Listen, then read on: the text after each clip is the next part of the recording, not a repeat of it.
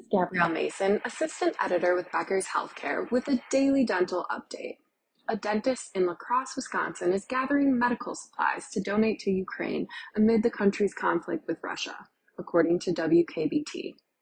Victoria Alexander, DDS, who was born in Ukraine, is partnering with Gundersen Health System to gather donations such as exam gloves, wound care supplies, and chest tubes that Dr. Alexander will then help deliver to Ukraine. The group's first shipment was packed March 10th. Thank you so much for listening, and be sure to check out our other podcasts.